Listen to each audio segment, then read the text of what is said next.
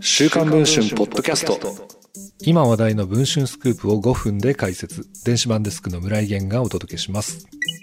日本維新の会の馬場信之代表が統一地方選の公認をめぐり、維新所属の池田勝氏堺市議に対し、代表としての権限をかざしながら、公認したくない、理由はなくてもいいなどと発言し、実際に市議は公認されていなかったことが週刊文春の取材で分かりました。馬場氏と男性市議とのやり取りを記録した2時間に及ぶ音声データを入手しています。また男性市議は取材に対し、馬場氏によるハラスメント行為だった旨を認めています。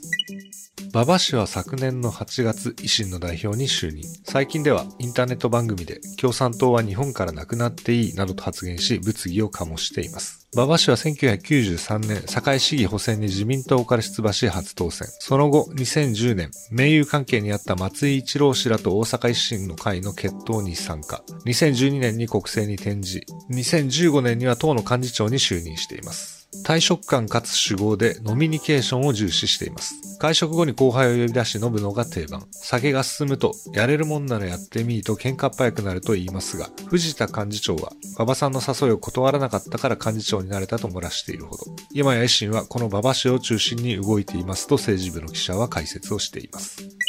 一方の池田氏は自民党の社会主義を経て2010年に大阪維新に合流。以降、維新社会主義団の中核として活動してきました。馬場氏とは政治家になる前からの付き合いで、10年ほど前の池田氏の結婚式では馬場氏がスピーチをする間柄だったと言います。二人の間に亀裂が入ったのは今から6年ほど前。2013年に続き2017年の堺市長選でも馬場氏が擁立した候補が敗れたことでした。池田氏は堺支部の全体会議で候補者選定を担う馬場氏の責任が大きいという旨の指摘をする資料を配布。馬場氏は政治団体大阪維新の会堺の代表を辞任することことになりました。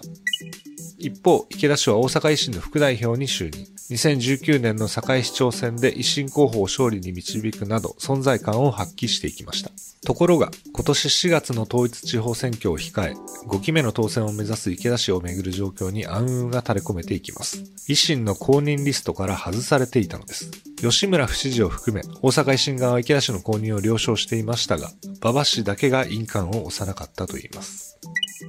今年2月23日の夕方、池田氏は堺市内の馬場事務所を訪問しました。池田氏としては公認が出ない理由について、講演会に納得のいく説明をしなければならない。そのため面会の様子をメモ的に録音し、限られたメンバーに報告の意味で共有していたといいます。週刊文春は池田市の講演会関係者から2時間に及ぶ音声データを入手しました。そこで、馬場氏はまず次のように語っていました。維新の会に入れた時に、この人は何かおかしいことするんちゃうかなとずっと思っていた。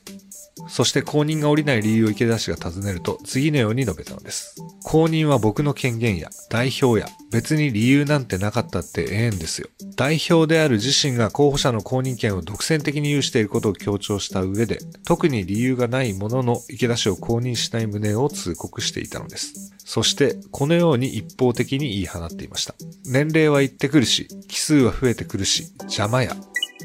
池田氏に尋ねると、一連の経緯を事実ですと認めた上でこのように語りました。落選したのは僕の実力でしかないが、公認が降りなかった経緯についてはそう思う。納得はしていない。一方、馬場氏に事実関係の確認を求めたところ、秘書が次のように回答しました。回答は差し控える。